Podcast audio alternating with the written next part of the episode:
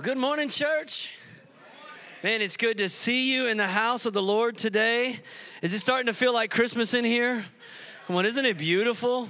Man, thank you to all the, those that served and helped set things up. We are officially in the Christmas spirit today. We're glad you're here for it. Uh, Matt, if I could get a little bit more on this mic for service number three. I would uh, invite you to open your Bibles today to uh, the Gospel of Hospitality. For those of you that are wondering where that is, it's the Gospel of Luke. Luke is uh, referred to sometimes as the gospel of hospitality because there are many tables in Luke's gospel. In fact, there are 10 tables that Jesus sits at in the gospel of Luke. And so, what we've been doing for the last several weeks, this is actually week number three in the series, we've been going to each of those tables to find a seat. And what we discover is that each table in Luke's gospel, there's an opportunity to learn something about who Jesus is and to learn something about ourselves and those that sit at our tables with us. And for those of you that, uh, that follow some of these church traditions, you know that today is the first Sunday of Advent. And for some of you that maybe don't, you're thinking, well, what is Advent? We know that just means from now till Christmas, it is totally appropriate to eat one piece of chocolate every day. That's, that's, that's Advent, right? You know, you just open the little box, get your chocolate out. Uh, but Advent is all about anticipating the coming of Christ. And, and I can't think of a better picture for our hearts and minds of an incarnational Savior than to see Him sitting at the table, breaking bread and fellowshipping. It is God with us. And so let me give you a little encouragement if you're looking for a rhythm for the Advent season to just draw near to Christ and anticipate his coming, to make Christmas a little bit more spiritually significant. Uh, since we're trekking through Luke's gospel, jumping from table to table, uh, I, I want to encourage you there's 24 chapters in the gospel of Luke. And so if you would just read one chapter of Luke's gospel each day in the month of December, you would come come to Christmas Eve having completed the full account of Luke's gospel of Jesus Christ, and you would be ready to receive and celebrate him on Christmas Day. Uh, if you're one of those people that are, you hate being behind and you realize today is December 3rd, and so you should have told me this last week, let me encourage you just start on the 3rd. Start with chapter three, and you're going to get to the last two days and go back and read Luke chapter one and chapter two, which is the account of Jesus' birth. And, and I would just offer that to you as, a, uh, as one of many methods for just leaning into this season of Advent and, and celebrating Christ coming to us. Let's go to Luke's diner again today. In the, the last few weeks, we've, we've been to tables one through six, but I want you to go with me today to table number seven. It's found in Luke chapter 19. If you have your Bible, uh, open it up, turn it on, get ready. Luke chapter 19. If you're a note taker, table number seven is a table for the hungry. This is the 1130 crowd, so I expect to get more amens at the table for the hungry, especially from the worship and media team who's been here since 7:30 this morning. Amen. Y'all ready to go to the table for the hungry? Amen. Let's I'm I'm I'm preaching to myself. Luke chapter 19, verse 1, look at it with me. It says, Jesus entered Jericho and he was passing through. A man was there by the name of Zacchaeus. He was a chief tax collector and was wealthy. Now, much like the first table we went to back in Luke chapter 5, Jesus sat at the table with Levi, who was a tax collector. And, and I said in week one of this series that tax collectors were kind of like the, the scum of Jewish society uh, because they worked for the Roman Empire. And so they were they were taxing, uh, they were putting exorbitant taxes on God's people, and they were lining their own pockets and getting rich from it. And people were astounded that Jesus would eat with Levi. But here in chapter 19, Luke uh, just specifies a little more clearly that Zacchaeus is not just a tax collector; he's the chief tax collector. So if there's one person living in Jericho that, that the people would love to stick it to, that's the man. It's Zacchaeus. Like they do not like this guy. But there's something that I love about Zacchaeus. And, and it's in the next verse. Verse 3 simply says this He wanted to see who Jesus was. I mean, come on. How can you not love that? He wanted to see who Jesus was. But because he was short, he could not see over the crowd. So he ran ahead and climbed a sycamore fig tree to see him since Jesus was coming that way. Now, some of you, you heard that song as a little kid about the wee little man, and you're going, That's in the Bible?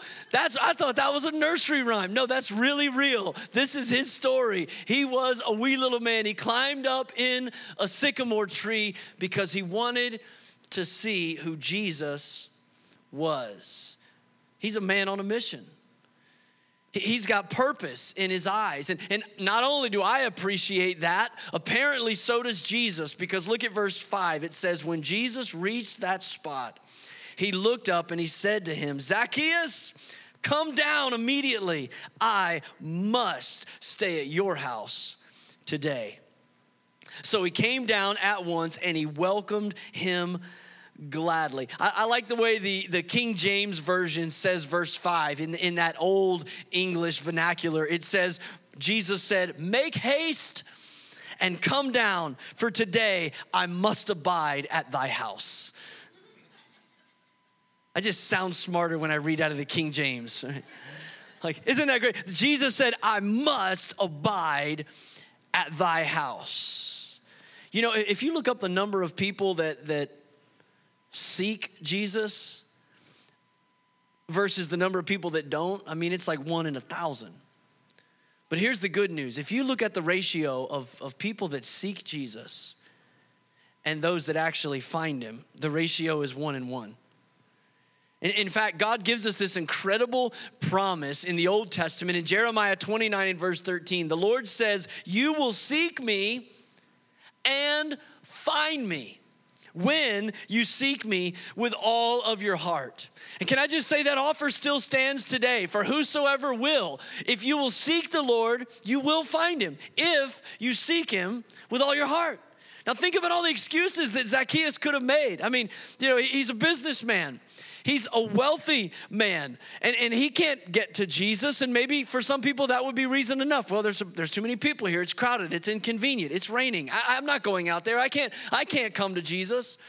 Or maybe when he realizes there's a tree here, I could, I could climb that tree, I guess, but then his mind starts, you know, going through the, the thoughts. You know, I got my Italian leather loafers on here. I might, I might scuff my shoes. I got my Armani suit on here today as the chief tax collector. And so maybe climbing a tree would, would be embarrassing. Maybe people would laugh at the, the, the audacity of, of an established businessman in the community climbing up in a tree just to get a look at someone walking by and he did it anyway. Can, can, can I just say to somebody today, do it anyway? And you know what happened? He got the attention of God. The Bible says when Jesus got to that spot, he stopped. Something arrested his attention, and he said, I must go to your house today. I must abide at thy table today. Jesus went to his house. He sat down at his table. And I mentioned this in previous weeks of this series, but let me just remind all of us again that, that to sit at somebody's table in, in the, the, the cultures that underlie the New Testament uh, writing, it, it was more significant than just sitting at a table today. When you sat at somebody's table, you, you, were, you were saying, I want to abide with him. You, you were offering that person essentially the right hand of fellowship. You know, eating a meal together kind of brings us all to the same page. I mean, we're, we're all a people in need of, of sustenance. And, and in that culture, to break bread with somebody, to sit down at their table, you were saying, I, I identify with you. You're my people. I, I relate to you in the deepest sense. In fact, it, was such a, a cultural uh, understanding that, that when Paul the Apostle was writing to New Testament Christians in Corinth, he actually warned them about who you eat with. Let me read it to you. 1 Corinthians 5, verse 11. He says, But now I write to you that you must not associate with anyone who claims to be a brother or a sister, but in reality is sexually immoral or greedy an idolater, or a slanderer, a drunkard, or a swindler. Look at what he says do not even eat with such people. Now, he wasn't saying don't have fellowship with lost people.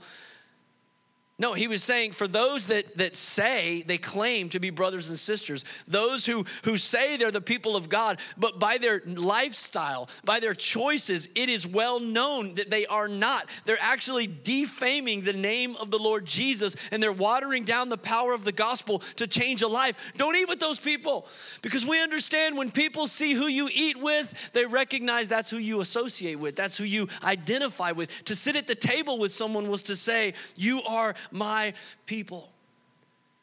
And here's Jesus saying, I must sit at your table, Zacchaeus. The Bible tells us in Isaiah 55 and verse 1 says, Come, all you who are thirsty, come to the waters. If you have no money, Come, buy and eat. Come and buy wine and milk without money and without cost. It's, it's God prophetically saying through Isaiah, Whosoever will may come. You can come. And, and the brother of Jesus, James, said in chapter 4 and verse 8 of his epistle, he said, Come near to God, and God will come near to you. That's the invitation that we see here at, at, table number seven. It's a table for the hungry, and it shows us that if you will, if you will go after the one who can change your life with an appetite for his presence, your whole life will be changed. And that's exactly what happens here for Zacchaeus. He's completely changed. Read it on your own time. But right after this, when Jesus comes in his house, sits at his table, the Bible says that Zacchaeus gave half his possessions to the poor. Half of all he owned, he gave to the poor. And that wasn't even enough. It says that for every person that he had stole from, every person that he had cheated out of their money, he said, I commit today, I will pay back four times what I cheated you out of. And understand in this picture, no one can even imagine that Jesus would sit at this man's table. And secondly, no one can believe that a guy like Zach could actually change his ways. No one believed that his life could be changed. And yet, in the next statement, Jesus communicates exactly how it happened and why. Look at verse 9 with me in Luke 19. Jesus said to him, Today, salvation has come to this house. Can I tell you that's that makes all the difference? You, you, you mean it, it wasn't because Zacchaeus climbed up a sycamore tree. It wasn't because he went out on a limb. It wasn't because he risked his reputation. It wasn't because he paid half of his possessions to the poor or paid back four times what he owed. It's because salvation has come to this house. That's why the apostle Paul said in Romans 1:16, I'm not ashamed of the gospel, for it is the power of God unto salvation. And when salvation comes to your house, all bets are off. The impossible becomes possible. And Jesus said, For the Son of Man came to seek and to save the lost. This Advent season is about anticipating the presence of Jesus. As we anticipate his coming and celebrate Christmas as a babe, we're also anticipating his coming for the second time as the King of Kings and Lord of Lords. Can I just encourage you all on this first Sunday of Advent? Let this Advent season be a season of climbing a little higher let this be a season of going out a little farther on a limb. Let this be a season of recognizing that I want to see who Jesus really is. And I'm not going to let my ego or my reputation or other people's opinions of me keep me from getting to a place that I can see him. Because there's a table that's spread for the hungry.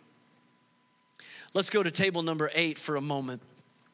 Table eight is found in Luke chapter 22 this is a table of significance. It says in Luke 22, verse 14, when the hour came, Jesus and his apostles reclined at the table. And he said to them, I have eagerly desired to eat this Passover with you before I suffer. For I tell you, I will not eat it again until it finds fulfillment in the kingdom of God.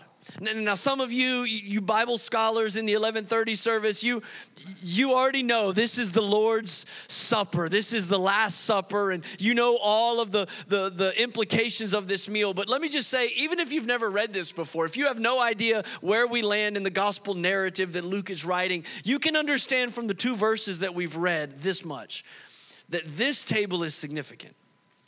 Like Jesus said, I, I have eagerly desired to share this meal with you, and I'm never, I'm not gonna share this meal again until I come in my kingdom. And so right away, we understand that this is a table of significance. And we can all relate to it on that level. Like all of you have tables of significance in your life. Like, for example, uh, I've eaten a lot of meals in the last 10 days but I haven't eaten any meals that are more significant than the Thanksgiving dinner I ate 10 days ago. In fact, I'm pretty sure I haven't taken a single picture of a single meal since then. But, but we recognize there are some meals that are more significant to us than others. This was one of those meals that Jesus invited the disciples to. Look a little farther, verse 17. It says, And after taking the cup, he gave thanks and he said, Take this and divide it among you, for I tell you, I will not drink again from the fruit of the vine until the kingdom of God comes. And he took bread and he gave thanks and he broke it. And he gave it to them, saying, This is my body given for you. Do this in remembrance of me. Now, th- this is a moment. I mean, at this table, Everything is about to change. When it comes to the Passover meal, these disciples will never look at it again the same. Now, if you're not familiar with the Passover, let me explain that this goes all the way back to the second book of the Bible.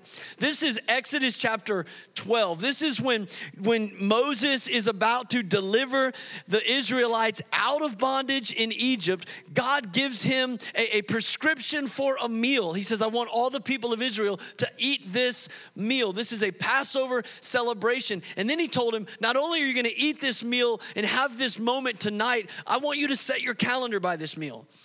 Like, this is now going to be the first month of your calendar year. And every year, I want you to eat this meal. And so, for generations, they would celebrate year after year the Passover meal. In fact, towards the end of Exodus chapter 12, the Lord says this in verse 26. He says, And when your children ask you, What does this ceremony mean to you? You tell them, This is the Passover sacrifice to the Lord, who passed over the houses of the Israelites in Egypt, and he spared our homes when he struck down the Egyptians.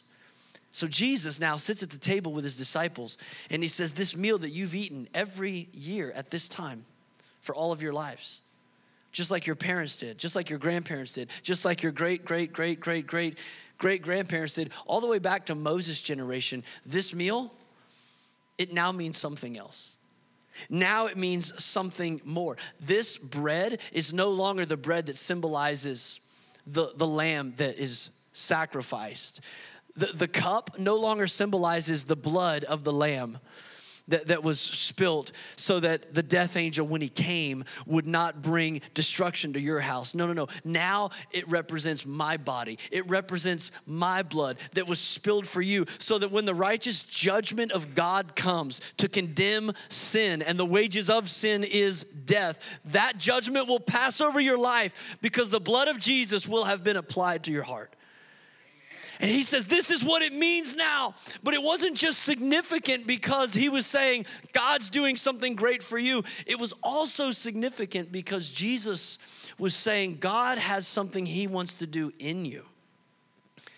And God has something he wants to do through you. And so, as incredible as this table moment is for us in Luke 22, what strikes me is that Jesus said, I have eagerly desired to eat this Passover meal with you.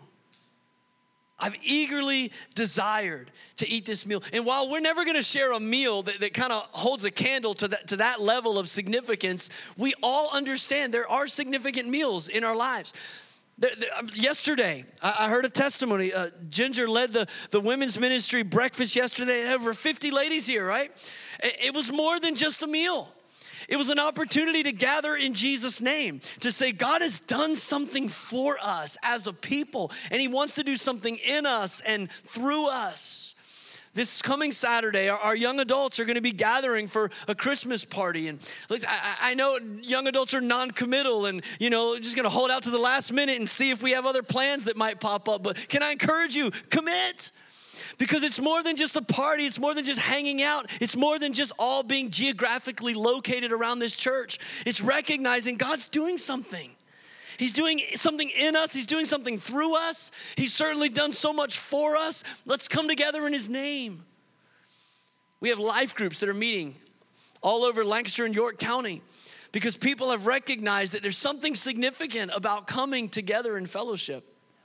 Not just in rows, but in circles, and saying, God's done something for us. We are His, His people, His own special possession. And He wants to do something in us, and He wants to do something through us. Luke, I, I, love that he's so careful to give us a description of Jesus' life and his ministry and his humanity as he sits at all these tables that we have displayed in this gospel. And but I'm also grateful that he doesn't just give us a description of Jesus' life and ministry, but he goes on to write a careful description of the early church. Uh, Luke, who wrote this gospel, would also write the book of Acts. And when you look in the book of Acts, chapter 2, we see the birth of the church. We see the Holy Spirit poured out all the 120 believers in the upper room begun to uh, just speak in an unknown language and as evidence of the power of God. And then another evidence of God's enablement is that Peter goes out into the street and he preaches, and some 3,000 people get saved that day. And I love that we get that picture, but, but I'm also grateful that, that Luke kind of pulls back the curtain and he gives us a backstage pass into what life looked like to be in the church community from that moment forward. And right at the end of Acts chapter 2, we see the four priorities of the New Testament church. If you were a part of that church, you'd say, well, what, what is it, what's our core values? What, what are the things that, that we're committed to? What are the things that matter most? Luke chapter 2 and verse 42 tells us what their answer would be. They devoted themselves to the apostles' teaching, to fellowship, to the breaking of bread, and to prayer. And so, if, if you were to ask someone in that church to give a testimony of what God does, no doubt they'd tell you God changes lives around tables. And, and here's the reality for most of us American Christians, we are on board with priority number one the teaching, so important, so important. We're on board with priority number four prayer. God responds to prayer. We got to be a praying people. But I wonder what would happen if the church in our generation would prioritize, be devoted to fellowship and to the breaking of bread. You know, studies show right now in America, studies show that, well, church attendance obviously declined for obvious reasons in 2020. But what the studies are showing now, we're three years removed from a global pandemic. And, and church attendance in America still has not bounced back to what it was before. And, and so the sociologists and the statisticians are telling us uh, stop holding your breath. They're, they're telling us, pastors, stop using COVID as an excuse for your attendance. It is what it is. It's a new day, it's a new normal. Maybe you've heard that phrase. And, and, and, so they're telling us here's the reality. When we look at American culture today, we're not as religious as we used to be. That's what the studies show. But do you know what hasn't declined in America? Spirituality. So, so, in other words, America is less religious now than it's ever been, but we're more spiritual than we've ever been. There's a spiritual curiosity in our culture. You know what else hasn't diminished at all? Even though no one is, is required to stay in their home and be isolated and separated, you know what's risen? Loneliness. We might be more socially, uh, digitally connected, but emotionally, we are more isolated than any other generation. And, and so, can I just say, as maybe religion, and, and, and, Christian form and tradition is on the decline, spiritual curiosity is on the rise, and loneliness is at an epidemic state. Can I just present to you that this is the finest hour for the church to pull up a seat to table number eight? to, to be able to invite people into a conversation, into a, into a place of significance, to be able to have a, a meaningful moment with people to say, Look, God has done something incredible for you. And God wants to do something in you, and God wants to do something through your life. The disciples, if you understand the context of this table, they're about to face the most difficult day of their lives. Jesus has already told them many times the Son of Man will go to the city. He'll be bound, he'll be beaten, he'll be crucified, he'll die, he'll, he'll be buried. But three days later, he'll rise again. And even though he told them that many times, they, they couldn't wrap their head around it. They, they couldn't believe it. They, they had developed, the, Jews had developed this idea of a dual messiahship because there are clear scriptures that talk about a sacrificial lamb, and there are clear scriptures that talk about a conquering king. And they couldn't make those two make sense in the same person, so they just decided on believing in a dual messiahship. So if there's two messiahs, one's gonna suffer, be mocked, be punished, be crucified, and die, and the other's gonna roll in and overthrow your political adversaries. Which one do you think they were looking for? Yeah, so they're waiting for Jesus to come in and occupy Rome and take over the Roman Empire and for the Jews to have their, their moment of glory. And they can't make sense of what Jesus has told them is going to happen. They're uncertain about the future. And Jesus says to them, I have eagerly desired to eat this Passover with you. Can, can, I just say today, maybe you're even in this service and you would say, I'm facing uncertain times. I, I'm uncertain about my faith. Or maybe you would be here today and say, even in a crowd like this, I feel alone. I feel isolated. I feel like nobody gets me. My hope is, is that some Jesus people would pull up a seat in your life and say to you, I eagerly have desired to share this meal with you. I, I, I have eagerly desired to connect with you in a personal way. I want to speak about the significant work that God is doing for you and in you and through you. And can I just encourage you today don't live another day in isolation. Don't live another day questioning your significance. Listen, as a church, we have a core value that, that simply says this we're outward focused. It's one of our six core values. We're outward focused. And in the most simplest terms, let me tell you what that means. It just means we believe you belong at this table. That's what it means. We believe you belong at this table. And if you ever thought for a moment, I don't, I don't belong here, I don't belong at God's table with God's people, I don't deserve to, to break the bread and drink from the cup, consider the next passage in Luke 22, verse 21 says right after that, after he broke the bread and shared the cup, it says, Jesus said, But the hand of him who is going to betray me is on the table with mine. And don't you know, in that moment, everybody at the table went, Not it. You know, like, what, what, what do you mean? What do you mean on the table with yours? It means Jesus knew before he invited them to the Passover meal, Jesus knew that the change jingling in Judas's pocket was the 30 silver coins he had already received as payment for betraying Jesus. And yet Jesus said to Judas, I've eagerly desired to share this Passover meal with you. Think about that. Jesus knew before the rooster crows twice tomorrow morning, Peter, my right hand man, Peter, is gonna deny three times that he even knows me. And yet Jesus said to Peter, I have eagerly desired. to share this Passover meal with you. In fact, Jesus would say to all those men at the table, In fact, every one of you are going to fall away on account of me. And yet he said to every one of them, I have eagerly desired to share this meal with you. And through his death on the cross, he would give new meaning to the meal. And he gave them all a seat at that table. He gave them purpose, he gave them significance. There's nothing that disqualifies you from sitting at Jesus' table. Not the things you've done, not the things you are planning to do that you know He disapproves of.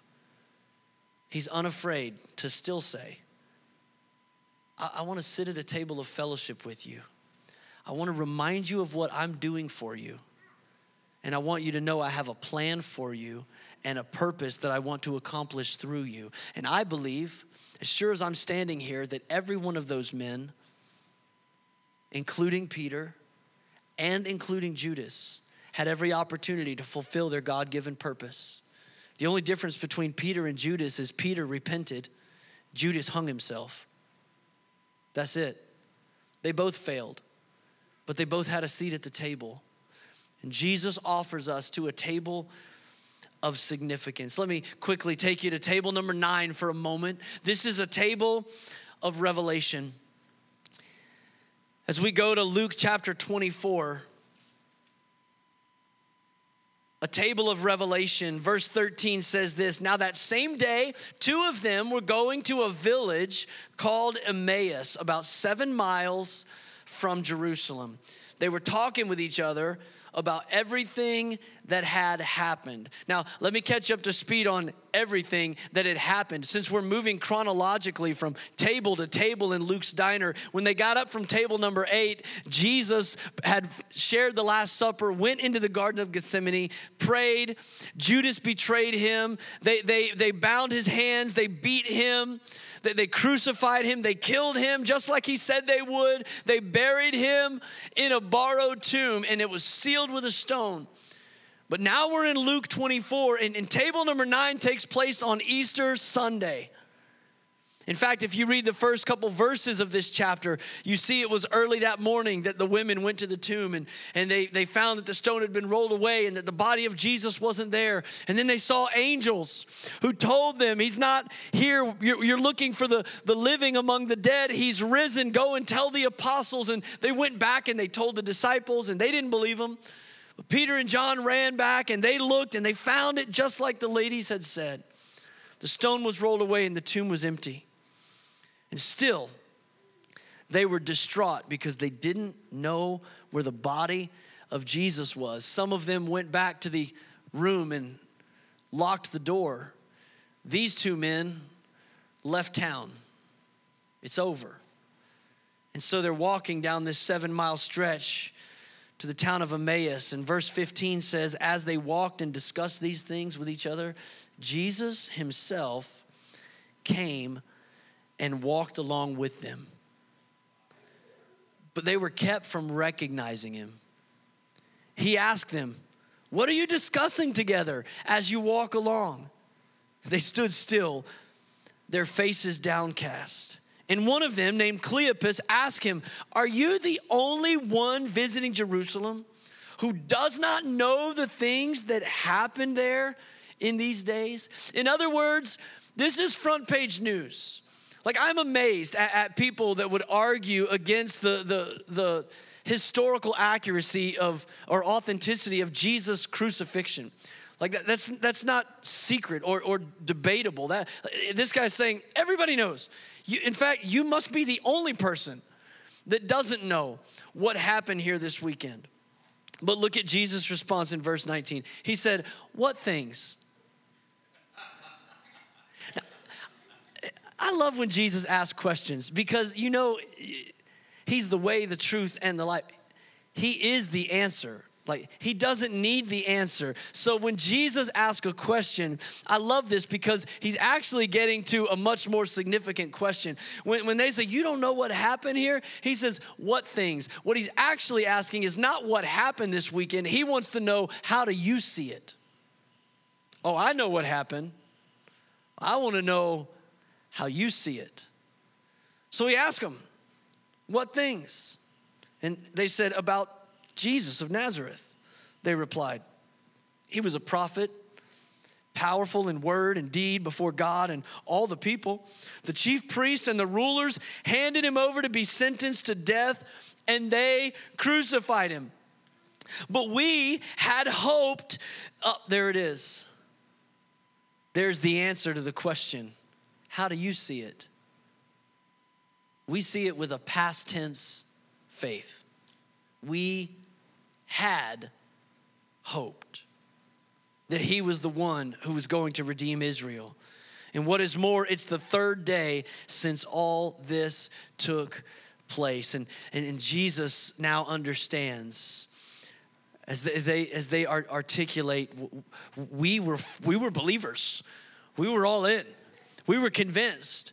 But, but then this weekend happened then the circumstances played out. The, the, the, worst possible scenario became our living reality. And now we're standing here with our head downcast. We're leaving Jerusalem, the place of God's presence. We're going down this seven mile stretch to Emmaus because our hope is past tense.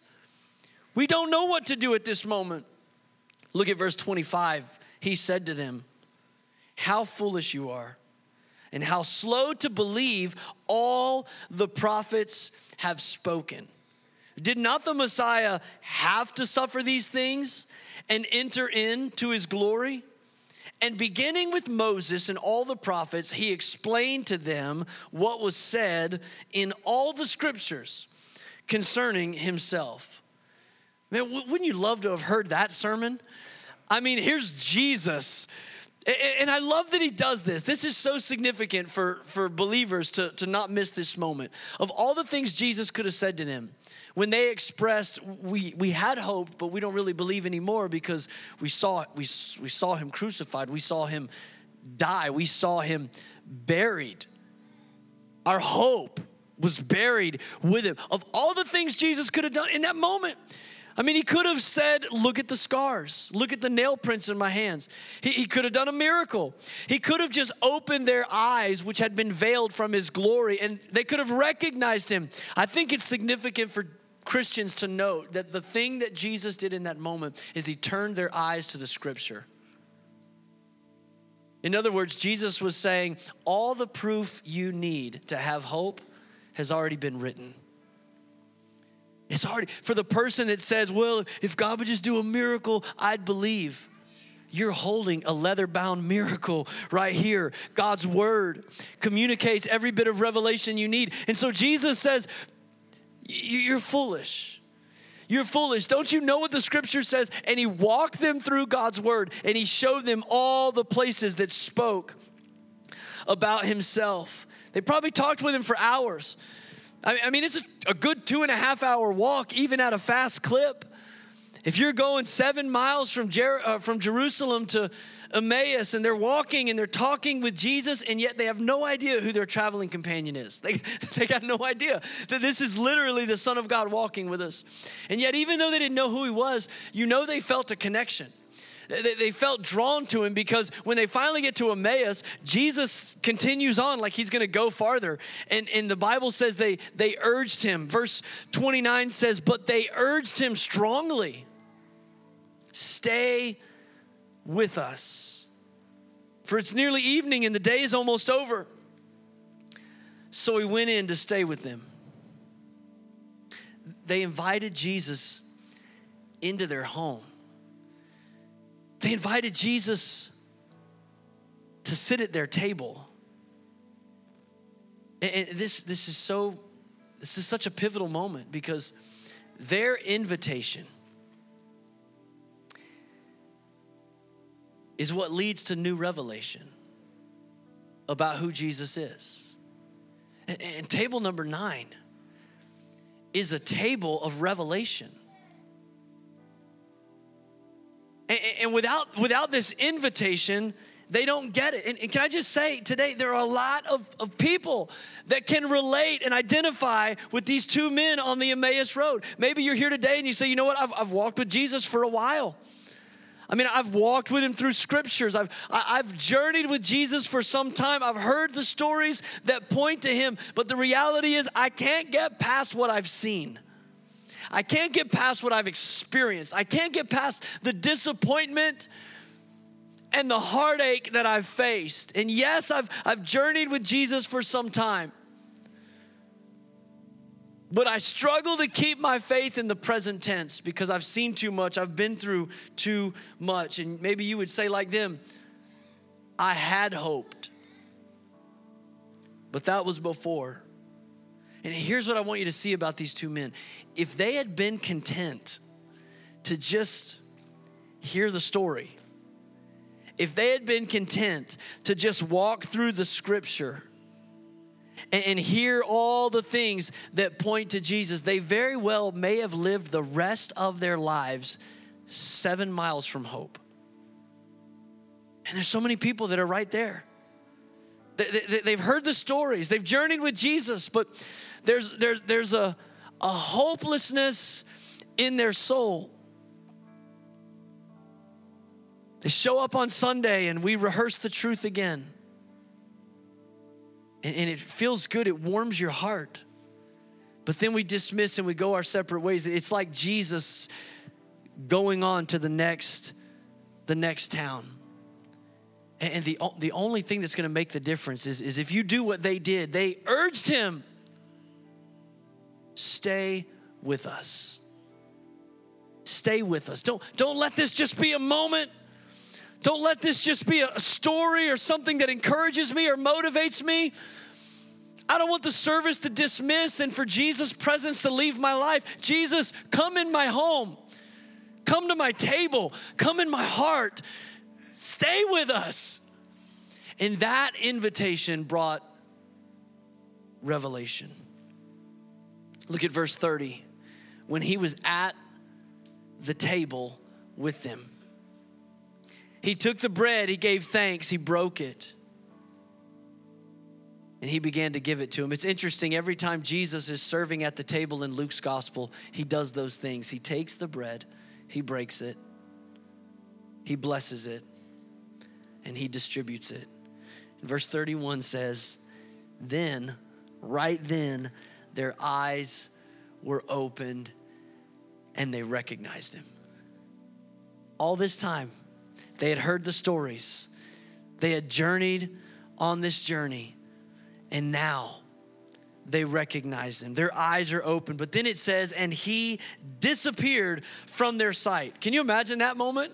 Like you're sitting at the table and you just had the most incredible spiritual experience of your life. You're looking Jesus eyeball to eyeball, and then boom, he's gone. But you know what I love about this moment? Their faith doesn't disappear now. It's not like, oh, I, I can't see him anymore. I can't, I can't touch him. I can't, I can't be in his physical presence. No. They had already had a moment of intimacy. They shared fellowship at the table. Jesus abided with them. He came into their home. He came to their table. The Bible says in Psalm chapter 34 and verse 8, taste and see that the Lord is good. In other words, that the offer on the table is experiential. It touches your senses. Uh, imagine it like this. Uh, imagine you, you go out to eat after lunch today, and because you're still hung up on table number seven, the table for the hungry, or table eight, and you're imagine you go to a five-star restaurant and a veteran waiter comes up to serve you. I mean, and this guy's impressive. The, the, menu is, is exhaustive, but no matter what question you ask him, he knows how that dish is prepared. He knows all the ingredients that are in it. I mean, he can just answer every question, and you're just like, man, this is, I, I mean, it just sounds better hearing you talk about it. But you're still indecisive, and so when he comes back to the table, you're like, just tell me, what's your favorite dish? Now imagine if that waiter then responds to you and says, Oh, I, I don't have a favorite. I've never actually eaten here before. Like all of a sudden, his credibility just kind of bottoms out really fast. You're like, wait a minute, I thought you were the authority on the kitchen. You mean to tell me you've never tasted the food? You've never experienced it for yourself? I want to tell you, friends, information, as good as it is, it's not enough to sustain you on the darkest weekend of your life. There are lots of people who are informed and hopeless at the same time. And they would say, like these men, I had hoped. I had hoped until I saw what I saw, until I experienced what I experienced. And, and I don't know what to do with that, but Jesus invites us to a table of revelation to say, Taste and see that the Lord is good. You know what? You don't need another sermon. You don't need another verse. You don't need more information. You need a revelation of the goodness of God, of His faithfulness, of His loving kindness in your life that will carry you through the darkest days. I love what happens after Jesus disappears. Verse 32 says, They ask each other, were not our hearts burning within us while he talked to us on the road and opened the scriptures to us? Like hindsight is 2020, right? I mean, now that they know who he is, now that they've tasted and seen the goodness of God, now that they've called out not just from a place of curiosity, but from a place of faith, stay with us. And he did. Now they're looking back and going, you know, all that time I was going to church and hearing the stories, and that was the Holy Spirit the whole time. You know how many times I've seen that same story play out? Time and time again, people are going, ah, you know, I just, I don't know. I just, I don't know. They're just full of questions. And then all of a sudden, they come to a place of faith. And by the way, friends, that's the place you got to come to faith that just says, Jesus, Come into my heart, stay with me. And then all of a sudden, they recognize, man, you know what? That feeling I felt during that sermon, that was the Holy Spirit. That was Jesus all along. I want to invite you today to a table of revelation. If you, if you feel like maybe God's presence is speaking to you, if you feel something burning within you, don't ignore that. Do, do what these men did. Cry out to Jesus from, from a heart of faith and say, Jesus, stay with us. I mean, they couldn't exactly describe what was happening, they didn't really know what they were sensing. But they urged him strongly stay with us. And then you know what? The beautiful thing happens they don't stay there in the house. In fact, they run out the door. And the seven miles they just walked, they run all the way back. Seven miles, all the way back to Jerusalem. They burst in the door. They tell the disciples, hey, the women were right. The tomb is empty. His body's not there, but I can tell you where it is. We've seen him. He's risen. He's alive. God, want, God wants to give you that type of revelation courage that says, I, I, I, can't explain everything that happened, but I know that I know that I know I've been with Jesus. I've been with Jesus. And so I, I want to pray for you today as we end this service eh, to just honor the Lord's presence in this moment. Would you just stand if you're able, all over this room? Let's just stand to honor the presence of King Jesus today. And I, as you stand, just take a moment Maybe you want to bow your head to just focus your attention on the Lord. I want to just extend an invitation in His presence to a table for the hungry. He said, If you'll seek me, you will find me if you seek me with all of your heart. Would you be hungry for his presence today? So hungry that, that, like Zacchaeus, you'd be willing to climb a little higher than you've ever climbed, go a little farther than you've ever gone step out Leave your ego aside, leave your reputation aside, and say, Jesus, I, I want to see who you really are. There's a table for the hungry today. I want to ask our prayer team if they would begin to, to just get in place in the altar area in the front of the room. And we've got prayer team members coming to the, the center section of the auditorium. If you're here today, even, even as I'm praying over you, if, if there's a hunger for more of God, can I encourage you, even now, just step out from where you are. Find one of these prayer partners. Allow them to begin to just pray with you, to agree with you that God is going to satisfy the desire of your faith with his presence. Jesus said, I must abide at thy house today. I want to pray today for those that might feel unworthy of coming to Jesus' table. He beckons you to a table of significance today. Maybe like Judas, your hand's on the table with his, and you, you recognize there, there are things I've done. Maybe there are things you're planning to do that you know are not pleasing to the heart of God. I want you to know today knowing what you've done and knowing what you will do, He is not afraid. He is unashamed to say to you, I I have desired to share this meal with you. I, I, want to bring you to a table where we can we can talk about what God has done for you, what God is doing in you, and what He wants to do through your life. If you're here today and you say, I, I, don't, I don't feel worthy, I don't feel worthy, let this be the moment that you come to the table of significance.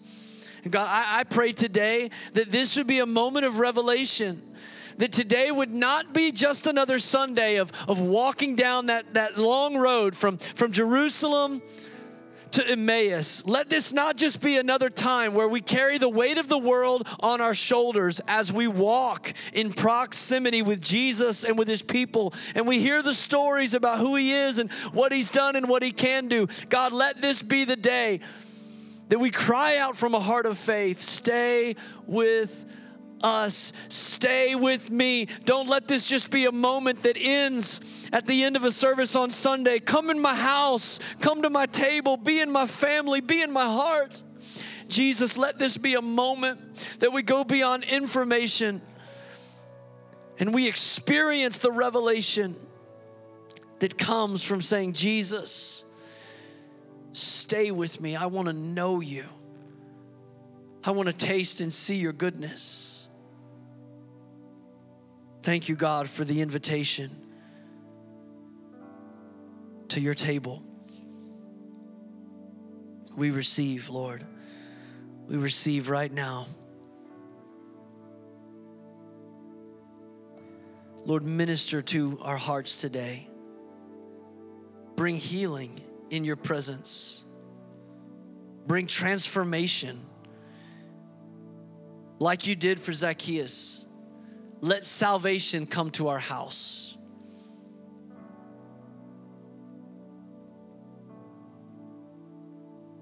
God, we rejoice in what you're doing. And it's in your name that we pray. And all God's people said, Amen. Amen. Amen. Come on, if you love the Lord and His Word, could you just give Him some praise this morning? Thank you, Lord, for your presence today. Thank you for your Word. Let's, uh, as we get ready to end this.